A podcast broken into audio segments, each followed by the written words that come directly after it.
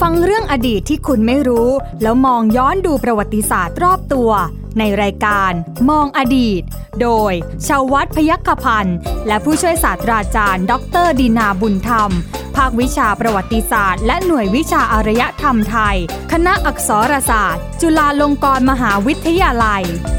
สวัสดีครับคุณผู้ฟังครับต้อนรับคุณผู้ฟังเข้าสู่รายการมองอดีตครับ วันนี้ผมใหญ่ชวัฒน์พยกพันธ์นะครับ ก็กลับมาให้คุณผู้ฟังได้ติดตามรับฟังเรื่องราวในอดีต เรื่องราวประวัติศาสตร์และเรื่องราวอื่นๆ ที่น่าสนใจที่ผ่านมาแล้ว แต่ว่าเราจะเอามาเล่าให้กับคุณผู้ฟังเนี่ยได้รับฟังนะฮะรับรองสนุกแน่ๆ เรื่องไหนที่เป็นเรื่องยากต่อการเข้าใจ เราทำให้มันสนุกและฟังง่ายได้นะครับคุณผู้ฟัง วันนี้กับผู้ช่วยศาสตราจารย์ดรดินาบุญธรรมอาจารย์จากภาควิชาประวัติศาสตร์ และหน่วยวิชาอารยธรรมไทย คณะอักษรศาสตร์จุฬาลงกรณ์มหาวิทยาลัย สวัสดีครับอาจารย์ครับ ครับ สวัสดีครับคุณใหญ่ครับ สวัสดีท่านผู้ฟังทุกท่านด้วยนะครับ แหมหลังจากที่ ครับ ณผู้ฟังหลายท่านมีฟีดแบ็กกลับมา บอกว่าติดตามฟังในห ครับ ลายๆช่องทางเนี่ยนะฮะ อืม ก็มีหลายคนก็สนใจเยอะเลย ครั ที บ เดียวนะในเรื่องราวของประวัติศาสตร์ ครั หา บ ฟังยากค่ะอาจารย์ อ๋อนะ มีคนโบราณโบราณจะมานั่งเล่า อะไรอย่าง เงี้ยก็คงมีน้อยอ่ะเนอะ เออ ก็เขาไปเขาล้ำยุคกันไปหมดแล้วอ่ะ เราไม่ นะค โบ รับ ราณนะฮะคุณผู้ฟังแต่เราจะเล่าเรื่องโบราณให้คุณฟัง เออ เออ ถ้าเล่าได้ก็เล่า นะ นะครับ ทีนี้วันนี้ฮะอาจารย์นะคุณผู้ฟังฮะอาจารย์บอกอย่างนี้บอกว่าเอาใจสำหรับเด็กๆหน่อย อ๋อ ที่สอบโอเน็ตเอเน็ต เอาสอบโอเน็ตเด็กม .6 ผมผมไม่ทันผมไม่รู้เรื่องอะไรโอเน็ตเอเน็ตผมไม่ทัน เด็กม .6 ที่ที่สอบโอเน็ตเนี่ยนะ อ่า เออก็มีเด็กๆบน่นบอกว่าเด็กเด็กมาเล่าให้ฟัง บอกอาจารย์เอ่อโอเน็ตวิชาสังคมศึกษาเนี่ย ครับ ส่วนที่เป็นประวัติศาสตร์เนี่ยเอ่อเดี๋ยวเนี้ยเขาจะต้องเรียนเรียนเรื่องของอะไรนะเอ่อการกำหนดเวลา อืม การบ่งบอกเวลาในประวัติศาสตร์ อยู่ด้วยนะ ในห้องเยน ระบบบอกเวลาในประวัติศาสตร์ ในห้องเรียน ทั้งประวัติศาสตร์โลกและประวัติศาสตร์ อ่า ไทย ในห้องเรียนอาจารย์ ใช่ไหมครับ ไม่ได้สอนเหรอ ในห้องเรียนนั่นไงเขาก็เรีย อ๋อน เหร ใน อฮะ ห้องเรียนด้วย มีอยู่ในตำรา ครับ นะปัจจุบันนี้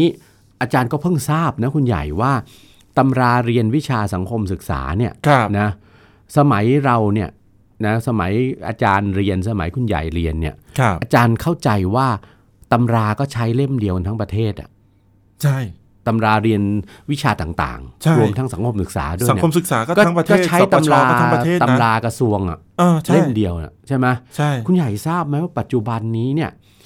นอกจากตำรากระทรวงก็ยังมีอยู่ อ่าฮะ นะแต่ตำรากระทรวงเป็นตำราที่บรรจุเนื้อหาน้อยที่สุด อ้าว นะน้อยที่สุดคือย่นย่อมากเนื้อหา อ้าว เพราะฉะนั้นก็จะเกิดมีสำนักพิมพ์นะ อืม สำนักพิมพ์ตำราเรียนของเอกชน ครับ ซึ่งสมัยก่อนเนี่ยจำได้ว่าสำนักพิมพ์ตำราเรียนมีอยู่สำนักเดียวคือสำนักพิมพ์ไทยวัฒนาพาณิชย์ ถูก ที่พิมพ์ตำราออกมาออกมาใช้ได้ บาง ใช่ โรงเรียน ใช่ ก็จะเอาตำราสำนักพิมพ์ไทยวัฒนาพาณิชย์เนี่ยมาใช้เสริม โรงเรียนผมไทยวั กั ฒนาพาณิช ใช่ ย์ ไหม เป็นหลัก กับตำราของกระทรวงด้วย แต่ปัจจุบันนี้เนี่ย อ่ามี มีอีกหลายสำนักพิมพ์เกิดขึ้นนะครับ แล้วแต่ละสำนักพิมพ์เนี่ยก็มีกลยุทธ์ของตน อืม นะ โดยเฉพาะการไประดมเอาครูบาอาจารย์ ครับ นะโดยเฉพาะนักวิชาการในมหาวิทยาลัย อืม นะครับนำมาร่วมกันเป็นคณะทำงานเขียนตำรา ครับ เพราะฉะนั้นก็จะบรรจุเนื้อหาอะไรต่างๆเนี่ยเพิ่มมากขึ้น ครับ นะเอ่อจากตำราของกระทรวงศึกษาธิการ อืม นะครับ เพราะฉะนั้นบางโรงเรียน ครั นะ บ หลายโรงเรียนก็อาจารย์สอนสังคมศึกษาเนี่ยท่านก็ใช้ตำรามากกว่าหนึ่งเล่ม อื มากกว่าตำราของกระทรวง ครับ นะครับ ใช้ของสำนักพิมพ์น้ำสำนักพิมพ์นี้ใช่ไหม ครับ ซึ่งบางทีมีจุดอ่อนอะ อ่า หัวข้อเดียวกันอะเขียนไม่เหมือนกันหรอก จริง เพราะว่าโดยเฉพาะในในในในในมุมมองด้านประวัติศาสตร์เนี่ย ครับ นะในในในเนื้อหาด้านประสาระด้านประวัติศาสตร์เนี่ยคุณใหญ่ ครับ วิชาประวัติศาสตร์เป็นวิชาหนึ่งซึ่งคนเรียนแล้วปวดหัว เพราะมันเป็นวิชาที่ไม่เหมือนวิทยาศาสตร์ คณิตศาสตร์ อืม ที่ทุกอย่างต้องเป็นเป็นสูตรตายตัวออกมา ครับ วิชาประวัติศาสตร์ขึ้นอยู่กับอะไร เนื้อหาของประวัติศาสตร์ขึ้นอยู่กับการวิเคราะห์และตีความหลักฐานใช่ไหม แสดงว่าอาจารย์แต่ละคนเนี่ยเวลาจะเล่าหรือจะสอนเนี่ยจะสอนไม่เหมือนกัน ก็ คือคือรูป มัน แบบ เป็นนั่น มั เป็นลักษณะ แล้วเราจะต้องเปิด เอ่อวิชาประวัติศาสตร์เป็นการให้ความรู้ปลายเปิด อ่า กับกับผู้เรียนนะ อ่าฮะ ไม่ใช่ปลายปิดว่าเองต้องเชื่ออย่างนี้ตลอดไปชั่วฟ้าดินสลาย อ่ ว่าอะไรเกิดอย่างนี้มีเหตุเหตุผลอย่างนี้ แล้วมันจะต้องเป็นอย่างนี้ชั่วฟ้าดินสลายเอ่อไม่ใช่ ครับ เป็นปลายเปิด อนาคตเมื่อมีหลักฐานใหม่ ๆ ได้รับการค้นพบมากขึ้นนะหรือแม้แต่หลักฐานเดิม ถ้าอนาคตมีคนมองมันด้วยมุมมองใหม่ ครับ ขึ้นมาใช่ไหมครับ ก็มีสิทธิ์ที่จะโต้แย้ง อืม แนวคิดเดิมหรือหรือหรือข้อเท็จจริงเดิมที่ได้รับการเสนอไว้ได้ วิชาประวัติศาสตร์ถึงเป็นวิชาที่ที่ดิ้นอยู่ได้ตลอดเวลา ผม นะ รู้ผมรู้จักอาจารย์อยู่ท่านหนึ่งอยู่ ครับ ที่สาธิตจุฬาโรงเรียนสาธิต ครับ จุฬาอย่างเงี้ยอาจารย์ท่านเนี้ยถึงขั้นเขียนออกมาเอง เออ ไม่ไม่พึ่งตำราใคร ครั ถึ บ งขั้นเขียนออกมาเองทำอินโฟกราฟิกเองทำเองทุกอย่าง แล้วก็ อื แล้วก็ใช้ความรู้จากการลงพื้นที่เองอย่างเงี้ย ครับ แต่ขณะเดียวกัน นั่นก็ไม่ใช่คัมภีร์ ใช่ใช่ ที่จะอยู่ไปชั่วฟ้าดินสลาย มันมีการเปลี่ยนแปลง ยังไงนะ ตลอดเวลา วิชาประวัติศาสตร์เป็นวิชาที่เนื้อหาตลอดจนหลักฐานมีการเปลี่ยนแปลงอยู่ตลอด เพราะฉะนั้น อืม อย่าเอาจริงเอาจังกับวิชาประวัติศาสตร์ว่าทุกอย่างที่ท่านรู้มาท่านอ่านมาท่านศึกษามา ครับ จะต้องเป็นอย่างที่ที่ท่านอ่าน ท่านรู้ท่านศึกษาหรือท่านคิด อืม อย่างนั้นตลอดไปเป็นวิชาที่ดิ้นได้ ครับ ใช่ไหมเป็นวิชาที่ดิ้นได้เปลี่ยนแปลงได้ อืม นะครับแล้วก็เอ่อความเชื่อเรื่องหนึ่งเรื่อง ครับ ใดในประวัติศาสตร์เนี่ยมีมีความเชื่ออื่นที่โต้แย้งขัดแย้งได้อยู่เสมอนะครับ นี่คือเสน่ห์เสน่ห์นะ ไม่ใช่จุดอ่อนนะครับ ใช่ใช่ เสน่ห์นะของคนของคนที่เรียนวิชานี้ ครับ นะแล้วก็ไม่ใช่เรื่องน่าเบื่อด้วย ถ้าใครที่สนใจประวัติศาสตร์ มันสอนให้คนคิดตามไปไงคุณยายคน ครับ รู้จักใช้ความคิด คิดวิเคราะห์ต่างๆ นี่มันมีอยู่ประเด็นหนึ่ง คือ ซึ่งเด็กม .6 มาบ่นกันมากเลย อ่าฮะ นี่ตกลงรายการมองอดีตหรือรายการติว วิชา เอาอย่างนี้ อาจารย์ถือว่าเป็นรายการติววิชาประวัติศาสตร์ให้กับคุณผู้ฟังให้กับเด็ก ๆ ด้วยอ่ะ อ่า อ่ะ นะอ่ะแต่มันก็ยังมองอดีตอะ อ่า ว่าอดีตเนี่ยการนำเสนออดีตเนี่ยคุณใหญ่ ครับ นะในการเขียนประวัติศาสตร์ในโลกเราเนี่ย ครับ นะมันจะต้องมีการระบุปีใช่ไหม ใช่ ว่าเหตุการณ์นี้เกิดขึ้นเมื่อไหร่เมื่อไหร่เมื่อไหร่ ใช่ ปีนั้นภาษาเพราะๆเขาก็เรียกว่าสักการาช ใช่ เพราะฉะนั้นระบบการใช้สักการาชเนี่ย ครับ ในงานนิพนธ์ทางประวัติศาสตร์ หรืองานเขียนประวัติศาสตร์นะครับ ครับ ไม่ต้องไปไปไหนไกล เรามองอดีตในเมืองไทยเราก็เอาประวัติศาสตร์ไทยนี่แหละ อืมอืม นะ อืมอืม ระบบการใช้สักการาช ครับ ในงานเขียนประวัติศาสตร์ไทย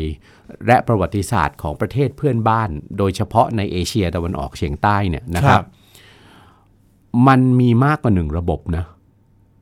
ระบบสักการาชหรือระบบระบบการระบุปีเนี่ยคุณใหญ่มีมากกว่าหนึ่งระบบนะ ถ้าเป็นศักราชเราไม่นับไม่ได้นับเหมือนกันเหรอ ไม่ได้นับเหมือนกัน ไม่ได้นับเหมือนกัน อ๋อเหรอ นะครับ ฮะ อย่างน้อยๆ ในงานเขียนงานหลักฐานทางประวัติศาสตร์เนี่ย ครับ ที่ ครับ เป็นลายลักษณ์อักษรเนี่ยนะครับเอ่อซึ่งของเรา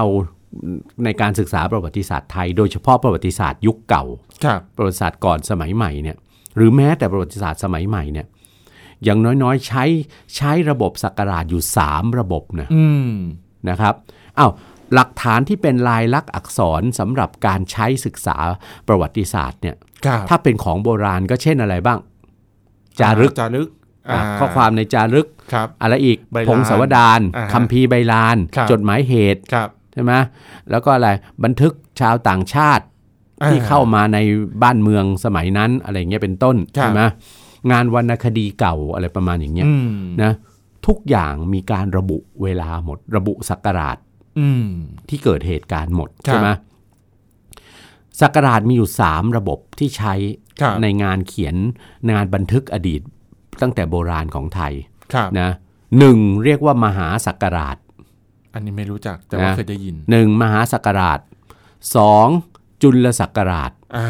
จำเอาไว้มหาคือใหญ่จุลคือเล็ก ครับ นะฮะสองอันเนี่ยมันมันมันมาคู่กันในสมัยโบราณ อืม นะแต่ว่าอย่างใดอย่างหนึ่ง มหาสักการาช จุลสักการาช และอีกสักการาชหนึ่งก็คือ พุทธศัก พุท ราช ธสักการาช ครับ นะครับพุทธศักการาช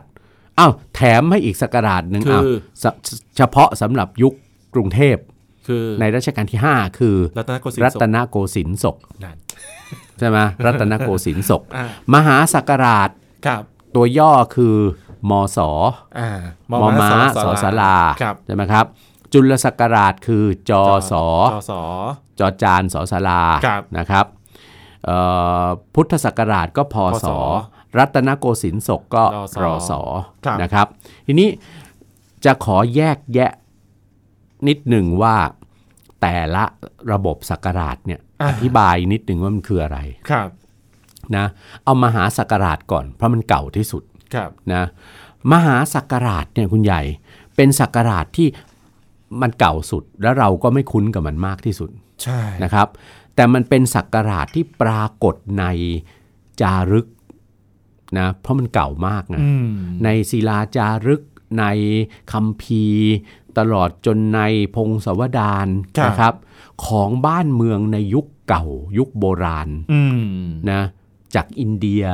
ครับ ศรีลังกา ครับ มาจนกระทั่งถึงบ้านเมืองอาณาจักรโบราณ บ้านเมืองรัฐโบราณในเอเชียตะวันออกเฉียงใต้ ครับ นะครับ ที่รับอารยธรรมอินเดียมา อืม นะครับ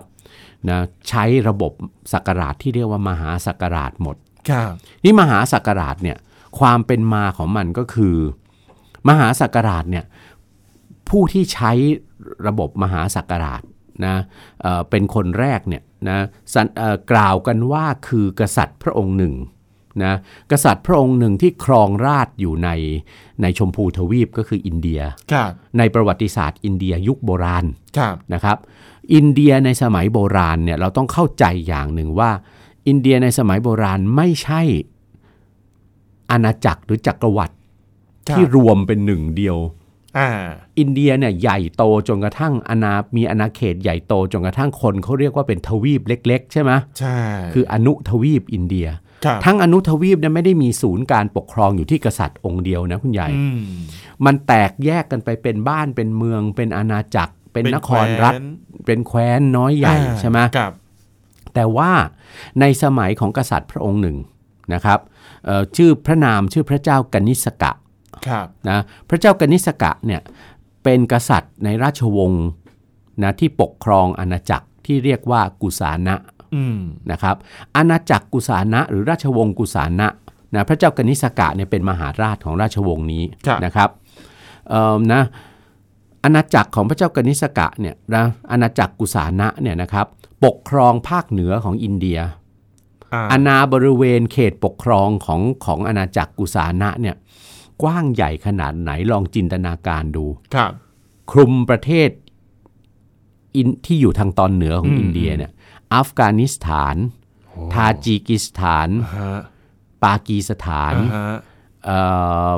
เขตภาคตะวันตกของจีนในปัจจุบัน อ่าฮะ ลงมาจนกระทั่งถึงลุ่มแม่น้ำสินธุ อ่าฮะ ของตอนเหนือของอินเดีย แล้วก็ในบางช่วงบางสมัยอย่างรัชกาลพระเจ้ากนิษกะเนี่ยลงมาจนกระทั่งถึงลุ่มแม่น้ำคงคาด้วยเข กว้า ต ง ปก มาก ครอง นะ กว้างใหญ่ขนาดไหน กว้างมากนะ นะครับ เพราะฉะนั้นจึงไม่แปลกอะไร แล้วอาณาจักรกุสานะเนี่ยนะครับ เป็นราชวงศ์กษัตริย์ที่นับถือพุทธศาสนามหายาน อืม นะครับ เพราะฉะนั้นนี่คือเหตุผลที่งานพุทธศิลป์ไปปรากฏอยู่ในประเทศทาจีกิสถาน ในอัฟกานิสถานในในปากีสถานด้วย อ่าฮะ ใช่ไหมด้วยอิบทบาทของราชวงศ์นี้ อาทิตย์ตาลิบัน ใช่ไหม ระเบิด อ่า ใช่ไหม ถูก ฮะ ต้องพระพุทธรูปในหุบเขาบามียันเนี่ย อ่าฮะ ที่ถูกทำลายไปเนี่ยนะครับ ครับ น่าอันนั้นเป็นผลงานของกษัตริย์ในราชวงศ์กุสานะ อืม ของอาณาจักรกุสานะ ครับ พระเจ้ากนิษกะซึ่งเป็นกษัตริย์ผู้ยิ่งใหญ่ในราชวงศ์กุสานะเนี่ยนะครับเอ่อพระองค์เสด็จขึ้นครองราชย์นะประมาณปีพุทธศักราชนะ621นะค ปี รับ พุทธะ พุทธศักราช 621 พระพุทธเจ้าปรินิพพานไปแล้ว 621 ปี ครับ นะหรือคริสตศักราช 78 อืม นะพระเยซู สูตร คริสต์ประสูติมาได้ 78 ปี ครับ ใช่ไหมครับนะแต่อันนี้คือบรรดาบ้านเมืองซึ่งรับเอามหาสักราชไป ครับ นะพุทธศาสนามหายานเผยแพร่ออกไปนอกชมพูทวีป อื ใช่ไหม อื ไปถึงไหนบ้านเมืองที่รับพุทธศาสนามหายานไปเนี่ยนะครับ ก็เอาระบบมหาสักราชเนี่ยติดไปใช้ด้วย อืม ใช่ไหมเพราะว่าอาณาจักรกุสานะเนี่ยเป็นอาณาจักรใหญ่อย่างที่บอกแล้ว ครับ เพราะฉะนั้นจะมีบทบาทในการส่งต่อพุทธศาสนามหายาน ครับ จากชมพูทวีปเนี่ยออกไปยังบ้านเมืองต่างๆ นอกที่อนุทวีปอินเดีย ครับ เช่นขึ้นไปยังจีน ออกไปยังเกาหลีไปยังญี่ปุ่น ม ออกมายังเอเชียตะวันออกเฉียงใต้ ครับ นะครับ เพราะฉะนั้น บ้านเมืองที่รับพุทธศาสนามหายานไป ก็จะรับเอาระบบมหาสักการะเนี่ยออกไปด้วย เช่น บ้านเมืองในเอเชียตะวันออกเฉียงใต้ ครับ อาณาจักรโบราณนะเช่น บ้านเมืองสมัยทวารวดี ครับ ในลุ่มแม่น้ำเจ้าพระยา ในอาณาจักรกัมพูชา ครับ นะครับ อะไรต่างๆเหล่านี้เนี่ยนะรับมหาสักการะไปใช้ทั้งสิ้น แล้วก็คิดกันว่ายอมรับกันว่า มหาสักการะที่หนึ่งเนี่ยเริ่มต้นเมื่อพระเจ้ากนิสกะ ครับ ขึ้นครองราชย์ ครับ นะตรงกับพุทธศักราช 621 นะครับ อืม แต่บางตำราเขาเถียงว่าไม่ใช่ เขาบอกพระเจ้ากนิสกะเนี่ยครองราชย์ในปี 670 อืม หรือคริสต์ศักราช 127 ครับ เพราะฉะนั้นฝรั่งพอฝรั่งเข้ามาศึกษาเรื่องของเอเชียมากๆเข้า ครับ โดยเฉพาะชาวอังกฤษที่มาศึกษาเรื่องเกี่ยวกับอารยธรรมโบราณในอินเดียเนี่ย อืม นะเขาก็เลยเอาไปลงในสารานุกรมของเขา ที่เป็นที่ยอมรับกันทั่วโลกคือสารานุกรมบริทานิกาเนี่ยนะครับ บอกไปเลยบอกพระเจ้ากนิสกะครองราชย์อยู่ไม่แน่นอน เชื่อกันว่าระหว่างปีคศ 78 ถึง 144 โอ้โห ช่วงกว้างมากที่สันนิษฐาน ใช่ทำไม นะ กว้างอย่างนี้ แต่อย่างไรก็ตาม เอากลับมาในเมืองไทย อ่าครับ เฉพาะหลักฐานเดิมของบ้านเมืองโบราณในประเทศไทยปัจจุบันเนี่ยนะ ค ครับ รับ ยอมรับว่าพระเจ้ากนิษกะครองราชย์ในปีคศเอ่อปีพุทธศักราช 621 อืม นี้เพราะฉะนั้นก็จะมีอยู่ในหลักฐาน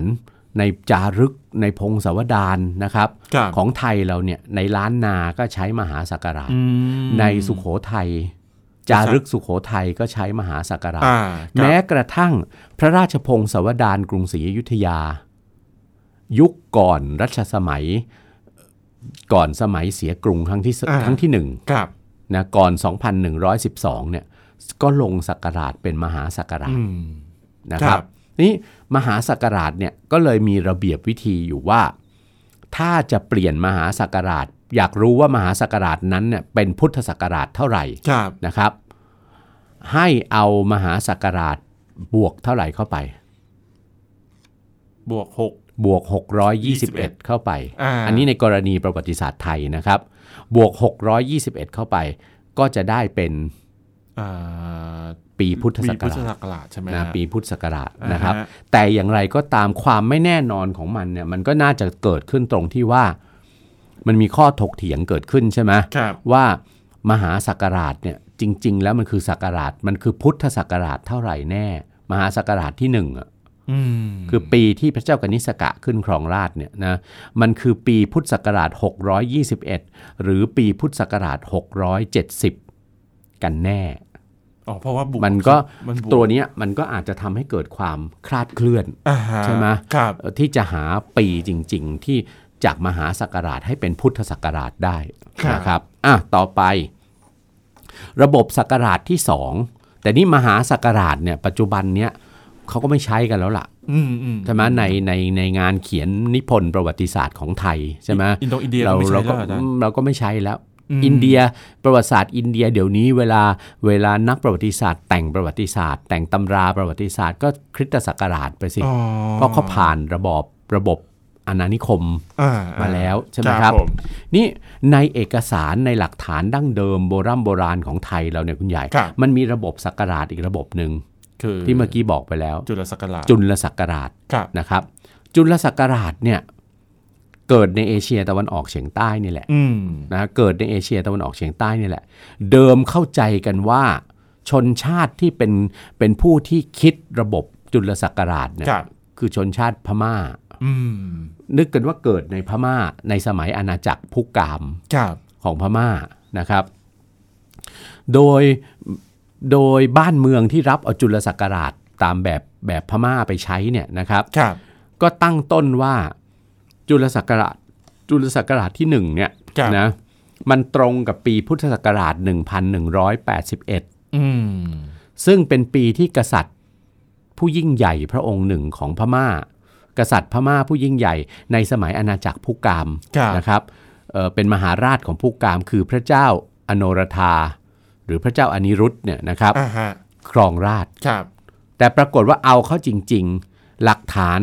ทางโบราณคดีทางประวัติศาสตร์ จากจารึกอะไรต่างๆ ที่นักประวัติศาสตร์ พบเพิ่มเติมขึ้นเนี่ย ครับ ไอ้ายพบว่าพระเจ้าอนิรุตหรือพระเจ้าอโนรธาของ พม่า อาณาจักรพุกามของพม่าเนี่ยไม่ได้ประสูติในปี 1181 แล้ว อ้าว นะครับนะไม่ได้ประสูติในปี 1181 หรอกนะ ครับ เพราะฉะนั้น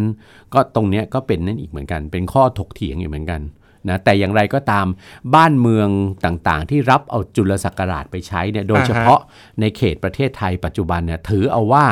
จุลศักราชที่1นึ่งอะ ครับ ตรงกับปีพุทธศักราช 1181 อืม เพราะฉะนั้นนะเวลาจะเปลี่ยนปีจุลศักราชให้เป็นพุทธศักราชเนี่ยนะก็เอาจุลศักราชนั้นบวกอะไรเข้าไป บวกหนึ่ง บวก 1181 เข้าไป ครับ นะครับ ก็จะได้เป็นปีพุทธศักราช นะ นะและขณะเดียวกันการเขียนระบุเวลาจุลศักราชเนี่ยคุณใหญ่ ครับ ในในหลักฐานเก่าของไทยเราเนี่ยนะนิยมใช้จุลศักราชเนี่ยคู่กับอะไร อ่าผมไม่แน่ใจ คู่กับปีนักษัตริย์ อ่า อ่าคู่กับปีนักษัตริย์ ว่าปีจุลศักราชนั้นตรงกับปีนักษัตริย์อะไรชั่วชรูขันเถาะนะเพราะฉะนั้นก็จะจะใช้เป็นคู่ อืม จะใช้คู่กัน จะเขียนจุลศักราชแล้วก็ต้องระบุปีด้วย อืม ใช่ไหม อืม นะครับ เช่นอะไรนะ จุลศักราช700เอ่อจุลศักราชปีปีขานอะไรประมาณเนี้ยศักราช 712 ปีที่สร้างกรุงศรีอยุธยา ครับ ศักราช 712 ปีขาน และโทศก อะไรคือ ทีนี้ โศก จุลศักราชเนี่ย คุณใหญ่ ถ้าจุลศักราช เลขจุลศักราช อ่าครับ เลขท้ายนี่ไม่ได้มาใบ้อะไรให้สำหรับ อ่าก ลางเดือนนะนะฮ ะ เลขจุลศักราชเนี่ยคุณใหญ่ ต้องเอามาใช้อย่างนี้ ใช้เขียนเรียงกัน 3 อย่าง ครับ จุลศักราช ปีนักษัตริย์ อ่า แล้วเป็นศกอะไรศก อ๋อ คือสอสารากอไก่ อ่า เป็นปีที่เรียกว่าปีอะไร ครับ นะเลขจุลศักราชนั้น ถ้าลงท้ายด้วยเลขหนึ่ง อืม เรียกว่าเอกศก ครับ เลข 2 เรียกอะไร โทศก โศก เลข 3 เรียกตรีศก โศก เลข 4 เรียกจัตวาศก เลข 5 เรียกเบญจศก อ่าฮะ เลข 6 เรียกฉอศก ครับ เลข 7 สัปตศก เลข 8 อัฏฐศก เลข 9 นพศก และถ้าลงท้ายด้วยเลข 0 เรียกสำริดที่ศก อืม นั้นอย่างที่บอกแล้ว จุลศักราช 712 ปีขานโทศก วันศุกร์เดือน 9 อ๋อคือ ขึ้น 6 ค่ คือเจ็ดร้อยสิบสองเนี่ย ลงท้ายด้วยเลขสอง ก็โทโศก ก็โทโศกใช่ไหม อ่าเห็นไหม อ่า ำก็คือวันที่ที่สร้างกรุงศรีอยุธยา ครับ ในพงในพระราชพงศาวดาร อันนี้ ย่างเงี้ย อันนี้ ะครับ ใช่ไหมอาจารย์ที่เขาเขากำหนดดวงชะตาเมืองนู่นนี่นั่น ถูก ด้วย ต้องนะมันแล้วก็จุลศักราชอะมักจะไปปรากฏในบันทึกและตำราทางโหราศาสตร์ด้วย อืม นะครับใช้กันมากทีเดียวนะเอ่อในสมัยสุขโขทัยยุคปลายๆก็จุลศักราช ครับ กรุงศรีอยุธยาก็ใช้จุลศักราช ครับ ใช่ไหมครับ ครับ นะลงมาจนกระทั่งถึงสมัยรัตนโกสินทร์เนี่ย อืม นะครับนะจนถึงรัชกาลพระบาทสมเด็จ พระจุลจอมเกล้าเจ้าอยู่หัวนะครับ ครับ เมื่อฉลองสมโพธิกรุงรัตนโกสินทร์ร้อยปีไปแล้ว ครับ ก็โปรดเกล้าให้ใช้อะไรรัตนโกสินทร์ศก อืม นะที่หนึ่ง ครับ เท่ากับปี 2325 ครับ อปีสร้างกรุงเทพอะใช่ไหม ครับ เป็นปีรัตนโกสินทร์ศกที่หนึ่ง นะ อืม ทีนี้ต่อมาเนี่ยไอ้เรื่องเอกศกโทศกตรีศกเนี่ยข้อสอบโอเน็ตออกบ่อยมาก ออกบ่อยมาก ให้เหตุการณ์มาให้ปีมาแล้วบอกว่าเนี่ย ให้เหตุการณ์มาตัวเลือก อ่าก ขคงใช่ไหม ครับ ปีใดเป็นเอกศก อ่า เออเนี่ยแล้วเด็กก็มาบ่น นะว่าว่าจำไม่ได้ไม่อะไรอย่างเงี้ยอ่ะครูสอนแล้วงงอะไรต่าง อ่า ๆ ก็ไม่รู้นะ เรามาพูดให้หนูๆฟังหนูๆอาจจะงงยิ่งกว่าเดิม เอางี้ยึด 1181 จะบวกจะลบเอา อ่า อ่า นะครับ แล้วลงท้ายด้วยเลขอะไรก็ดูเอา ใช่ ตำรามีอยู่แล้วลูก อ่าน นะครับ โอเค อ่ะนี่ต่อมาถึงรัชกาลที่ ครับ 6 นะครับ ปีพุทธศักราช 2455 ครับ รัชกาลที่ 6 พระบาทสมเด็จพระมงกุฎเกล้าเจ้าอยู่หัวมีพระราชดำริว่า ประเทศสยามเป็นประเทศที่นับถือพระพุทธศาสนา บ้านเมืองที่นับถือพระพุทธศาสนาเนี่ยในเวลานั้นเนี่ยเปลี่ยนศักราชมาใช้พุทธศักราชหมดแล้ว ครับ นะครับ เพราะฉะนั้นพระองค์จึงมีพระราชดำริว่า เอกสารราชการตลอดจนการค้นคว้าหลักฐานทางประวัติศาสตร์ การเรียบเรียง ครับ ประวัติศาสตร์ต่อไปนี้ในประเทศสยามให้ใช้ พุทธศักราช พุทธศักราชเป็นหลัก ครับ นะครับ เป็นหลัก แต่การใช้พุทธศักราชในบ้านเมืองเราเนี่ยมีข้อแตกต่างจากในประเทศเพื่อนบ้าน อ่า ทั้งในศรีลังกา ในพม่า ในลาว ในกัมพูชา อืมอืม นะตรงที่ว่าพุทธศักราชของเราเนี่ยเรานับหลังจากพุทธศักราชของประเทศเหล่านั้นเนี่ยหนึ่งปี หมายความว่า ประเทศเรานะคือของเราเนี่ยถือว่าพุทธศักราชเริ่มเมื่อพระพุทธเจ้าปรินิพพานไปแล้ว ใช่ครับหนึ่งปี ใช่ฮะ ใช่ไหมครับ อ่าฮะ ถึงจะเริ่มพุทธศักราช แต่ประเทศอื่นๆนับว่าพุทธศักราชที่หนึ่งเกิดทันทีที่พระพุทธเจ้าปรินิพพาน อืม พุทธเจ้าปรินิพพานน่ะถือเป็นพุทธศักราชที่หนึ่ง อ่ะอย่างประเทศไทย 2562 ณขณะเนี้ย ณ เรา ขณะ คือ นี้ 262 แต่ว่าบ้านอื่นเมืองอื่นน่ะเขาเป็นอะไร 63 หมด ไปแล้ แล้ว วเขาเป็น 63 หมดแล้ว อ๋อ นะครับ โอเค แต่ปัจจุบันเนี้ย ครับ นะขอบคุณองค์การสหประชาชาติ อ่าฮะ ที่ภายหลังจากเมื่อประกาศวันวิสาขาบูชาเป็นวันสำคัญของโลกแล้วเนี่ยนะครับเอ่อองค์การสหประชาชาติ พยายามที่จะขอร้องให้นับให้เป็นอะไร สากล เป็นสากล อืม คือนับตามแบบประเทศไทย ดี ซึ่ง ดี ปัจจุบันเป็นประเทศที่ที่เหมือนกับอะไรอ่ะเขายกย่องว่าเป็นศูนย์กลาง พระพุทธศาสนา ของพระพุทธศาสนาใน ครับ โลกนี่เพราะฉะนั้นการใช้พุทธศักราชก็เลยเป็นไงเกิดเป็นระบบขึ้นในในในการเขียนหนังสือราชการใช่ไหม อ่าฮะ ในการใช้ในทางราชการที่เป็นทางการและการเขียนประวัติศาสตร์ของไทย อ่าม มาจนกระทั่งถึงปัจจุบัน ครับ ใช่ไหมเช่นเดียวกัน คริสตศักราช เราจะใช้ต่อเมื่อเขียนประวัติศาสตร์ต่างชาติ ครับ นะครับ ประวัติศาสตร์เอเชียตะวันออกเฉียงใต้ ประวัติศาสตร์เอเชีย อืม ประวัติศาสตร์ยุโรป ครับ นะครับ ใช้คริสตศักราช ซึ่งคริสตศักราชเกิดหลังพุทธศักราช ห้าร้อยสี่สิบ 543 ปี ปี อยากรู้ว่าเท่าไหร่ก็บวกลบเอา ถ้า ใช่ อ ไหม ยากรู้ถ้าอยากรู้คอสอก็ล ครับ บ ห้าสี่สาม อ่า ถ้าอยากรู้พอสอ ก็บวก 543 ก็ยังมีอีกหนึ่งศักราชนะ พศ ที่ไม่ค่อยใช้กันมากคือฮิจเราะห์ศักราช อ๋อของอิสลาม อันนั้นของระบบอิสลามใช่ไหม ครับ นะครับนะก็หมดเวลาพอดี อ่า นะวัน ครับ นี้การอะไรนะ ติว นะของของอาจารย์กับคุณใหญ่ก็เอ่อก็น่าจะต้องจบลงด้วยเวลาเพียงเท่านี้ ค นะ รับผมเอาละฮะ ไม่เข้าใจยังไงก็อ่าฟังซ้ำรอบสอง อ่ะ ะ ได้ นะฮะฟัง ครับ ได้นะฮะทางเว็บไซต์นะฮะคุณผู้ฟังเอาละวันนี้หมดเวลาแล้วนะครับ ขอบคุณสำหรับการติดตามนะครับ วันนี้ผมใหญ่ชวัฒน์พยกพันธ์และผู้ช่วยศาสตราจารย์ดรดีนาบุญธรรมลาคุณผู้ฟังไปก่อนครับ สวัสดีครับ สวัสดีครับ ติดตามรับฟังรายการย้อนหลังได้ที่เว็บไซต์และแอปพลิเคชันไทย PBS Radio ไทย PBS ดิจิทัล Radio วิทยุข่าวสารสาระ เพื่อสาธารณะและสังคม